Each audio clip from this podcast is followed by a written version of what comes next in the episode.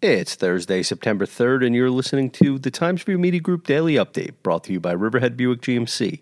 Not just a better deal, a better dealership. Early this morning, Riverhead Central School District residents heard the familiar sound of the squealing brakes on a school bus. The same will occur in other area districts as they begin the school year next Tuesday or Wednesday. Young parents will wave goodbye as kindergartners head off for that always anxious first day of school, and older children embark on an equally uncertain journey. At commencements across the North Fork this summer, graduating seniors spoke of their final school year as unprecedented. Now, many of their younger friends and siblings are about to experience another first, returning to schools where, in some cases, in person learning is limited to certain days.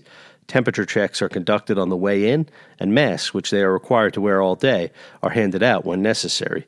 Mattituck High School Principal Sean Petretti said at last week's Board of Education meeting that everyone will have to practice patience. There are going to be changes, he said. Things will look different. Governor Andrew Cuomo said last month that parents will be the ultimate decision makers when it comes to students returning to the classroom, and there's some truth to that. In most local school districts, Mattituck being the last remaining holdout on the North Fork, parents have the option of keeping their kids home for full time remote learning. Some parents in all districts are choosing to take that a step further with homeschooling. Shoreham Wading River is the only district in Riverhead and Southold towns to allow all students to return to buildings full time. Riverhead is the lone district that will do hybrid learning, a combination of at home and in school instruction for all grades. In the remaining local districts, students in the lower grades will attend class in person, except in Mattituck, where they start with two weeks of hybrid learning.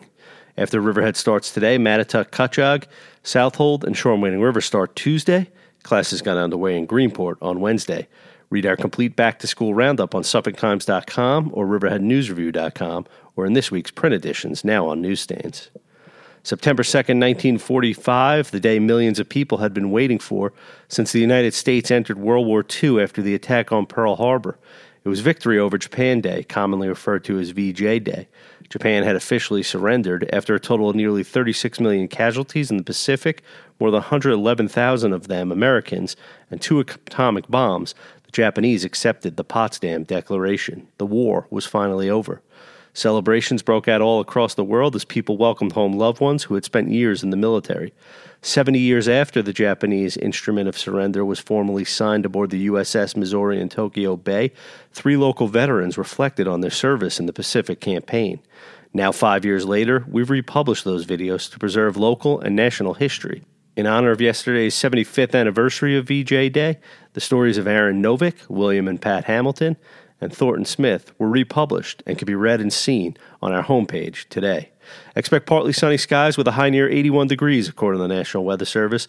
Low tonight will be around 69. There's a chance of showers in the evening. I'm Grant Parpan, and that's our update for Thursday. Check back for more news throughout the day. Once again, today's report was brought to you by Riverhead Buick GMC. Not just a better deal, a better dealership.